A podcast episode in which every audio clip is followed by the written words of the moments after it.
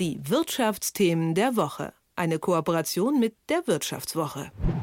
Finn Kliman und sein Fall von angeblich fair produzierten Masken, aufgedeckt vom ZDF-Magazin Royal, kennt mittlerweile jeder und jede. Aber Finn Kliman ist nicht allein. Eine ganze Handvoll Influencer haben in letzter Zeit völlig die Kontrolle verloren über Fragen des Anstands, aber vor allem über ihre Finanzen. Vinzenz Neumeier von der Wirtschaftswoche hat sich tief in den Influencer-Sumpf begeben und mit ihm spreche ich jetzt über seine Erkenntnisse. Schönen guten Morgen. Guten Morgen, freut mich hier zu sein. 1500 Euro, die pisse ich raus, sagt Ron Bilecki, abwertend über das mutmaßliche Gehalt eines Türstehers. Er selbst würde monatlich 300.000 Euro verdienen. Wie wird man denn als so charmante Person so reich? Wie ist er bekannt geworden? Nun, ähm, zuerst Ron Bilecki, äh, in der Anfangszeit seiner Karriere hat äh, Ron Bilecki eigentlich Fitnessvideos produziert. Er war selber äh, sehr durchtrainiert, ging gerne ins Fitnessstudio und hat dann sein Hobby zum Beruf gemacht und wurde als Fitness-YouTuber bekannt. Vor einigen Jahren hat sich seine Profession dann aber gewandelt, äh, weg vom Sport hin zum, nun ja, man kann sagen, zum Saufen. Ähm, mittlerweile säuft Ron Bilecki hauptberuflich eine große Menge Alkohol und hat so eine große Menge an Fans äh, gewonnen. Vor allem auf Instagram. Und äh, bekommt man da nicht Probleme irgendwie mit den Plattformen oder mit dem Jugendschutz oder so? Äh, offenbar nicht.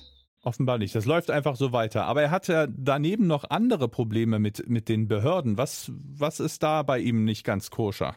Ähm, nun, Alkohol ist nicht die einzige Sucht, die Ron Bilecki öffentlich zur Schau stellt. Er, er spielt auch sehr gerne Glücksspiele, äh, vor allem Automatenspiele. Ähm, er streamt das Ganze auf Twitch und dann Videos werden auch auf YouTube hochgeladen oder entsprechende Werbung veröffentlicht er auf Instagram für Online-Casinos. Das Problem bei der Sache, einige dieser Online-Casinos sind mutmaßlich in Deutschland nicht erlaubt. Sie haben keine Lizenz und demnach könnte sich Ron Bilecki hier der Werbung oder des Veranstaltens und der Teilnahme an illegalen Glücksspiel strafbar gemacht haben. Die Staatsanwaltschaft Berlin ermittelt in diesem Fall.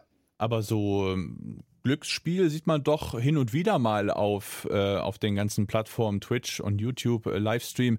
Wie machen das denn die anderen, die mit den Behörden keine Probleme haben? Kann man das irgendwie umgehen?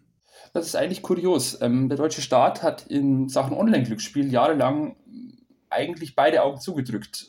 Online-Glücksspiel war bis zum Juli 2021, bis zu einer gesetzgeberischen Reform, eigentlich grundsätzlich illegal. Auch große Anbieter wie Tipico haben eigentlich illegal angeboten.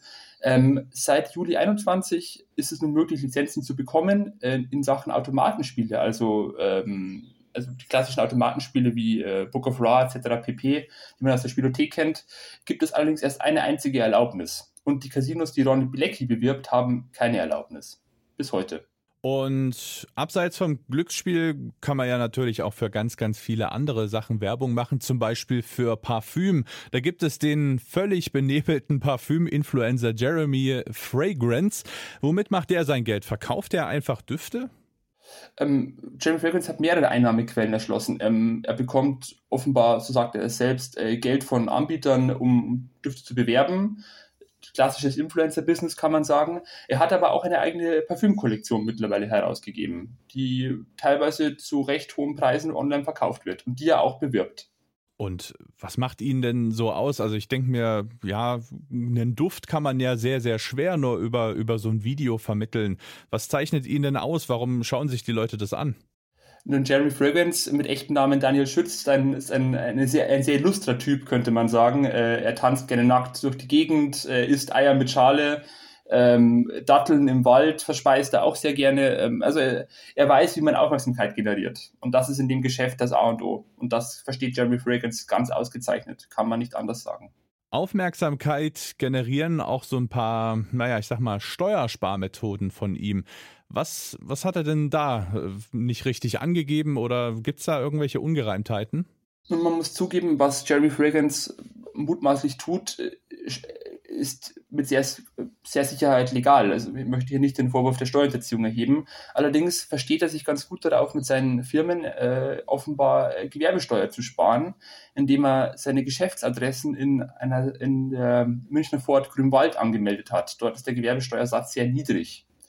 Ähm, und die Wirtschaftswoche war auch vor Ort und hat sich das Ganze mal angesehen, ähm, ob hier wirklich viele Geschäftstätigkeiten ausgeführt werden oder ob dieser Sitz nur dazu da ist, Steuern zu sparen, vermutlich eher letzteres. Und dann habe ich auch noch was gehört von ApoRed. Also ich habe mir auch mal so ein paar Videos angeschaut. Das ist wohl jemand, der ja auch ganz gerne protzt mit dem, was er hat, aber der Schein scheint irgendwie zu trügen, weil offenbar ist er irgendwie pleite oder wie sieht das bei ihm aus? Er hat Privatinsolvenz angemeldet ähm, im Februar 2022 vor wenigen Monaten. Allerdings dürfte er schon vorher kein Geld gehabt haben, denn ähm, Mitte Juli 2021 wollte die Gerichtsvollzieherin von ihm den Offenbarungseid ähm, ähm, haben, hat er sich aber geweigert, diesen Offenbarungseid abzulegen. Sprich, er wollte seine Vermögensverhältnisse nicht offenlegen. Also jetzt, wenn wir das mal zusammenfassen, wir haben jetzt über drei große Persönlichkeiten gesprochen. Also da reden wir von, von Glücksspiel, von Alkoholmissbrauch und eben auch von, ja, immer wieder Schwierigkeiten mit den Finanzbehörden. Äh, da frage ich mich, wenn die Leute doch so reich sind, warum gibt es da keinen Finanzberater oder eine PR-Beraterin? Warum ist es ja oft schon zu spät? Das ist eine gute Frage. Ähm, vielleicht als Antwort, Influencertum ist ja quasi ein, ein, äh, ein One-Man-Business. Man stellt sich selbst dar im Internet, man vermarktet sich selbst. Ähm, wieso sollte man dann noch jemand anders brauchen, um sich beraten zu lassen? Wäre meine Erklärung, könnte aber auch nur eine Mutmaßung sein. Mhm. Also ist dann quasi das ja auch so eine Frage von, von der persönlichen Vermarktung. Also da ist es dann quasi uncool, äh, Finanzberater zu, zu haben. Das macht man dann lieber einfach selber. Möglicherweise. Ich, ich kann da nur mutmaßen, aber äh, man muss auch ganz ehrlich sagen, Berichte in Zeitungen interessieren ja auch die, die Anhänger von Influencern wenig bis gar nicht. Äh, sprich, ob nun gegen Herrn Bilecki wegen illegalem Glücksspiel ermittelt wird, glaube ich, wird seine Fans wenig interessieren. Gerade erst gestern hat er ein großes äh, Casino-Turnier in Tschechien veranstaltet und das Ganze live gestreamt auf, auf Twitch mit mehr als 20.000 Zuschauern. Und äh, nachdem du dich jetzt so umfassend damit beschäftigt hast, wie ist denn da dein persönlicher Eindruck? Schockiert dich das? Ist das, ist das irgendwie belustigend? Also, oder macht dir das große Bauchschmerzen? Wie siehst du das in seiner Gesamtheit? Nun, ähm, Werbung für, für Glücksspiel im Allgemeinen äh, mag durchaus moralisch fraglich sein. Ähm, Influencertum ist eine andere Spielart des Werbens. Letztendlich ist das Ganze eigentlich Werben. Ähm, ähm, eine Komponente ist allerdings durchaus äh, fraglich, und zwar die Vermischung zwischen redaktionellem Inhalt und Werbung. Ähm, was für Medienrezipienten in Zukunft, glaube ich, durchaus schwierig äh, oder die Sache erschweren könnte, ähm, echten Inhalt von Werbung zu unterscheiden. Vinzenz Neumeier von der Wirtschaftswoche hat sich den Influencer-Wahnsinn angeschaut. Ich danke dir sehr für diesen Einblick. Gerne. Die Wirtschaftsthemen der Woche. Eine Kooperation mit der Wirtschaftswoche.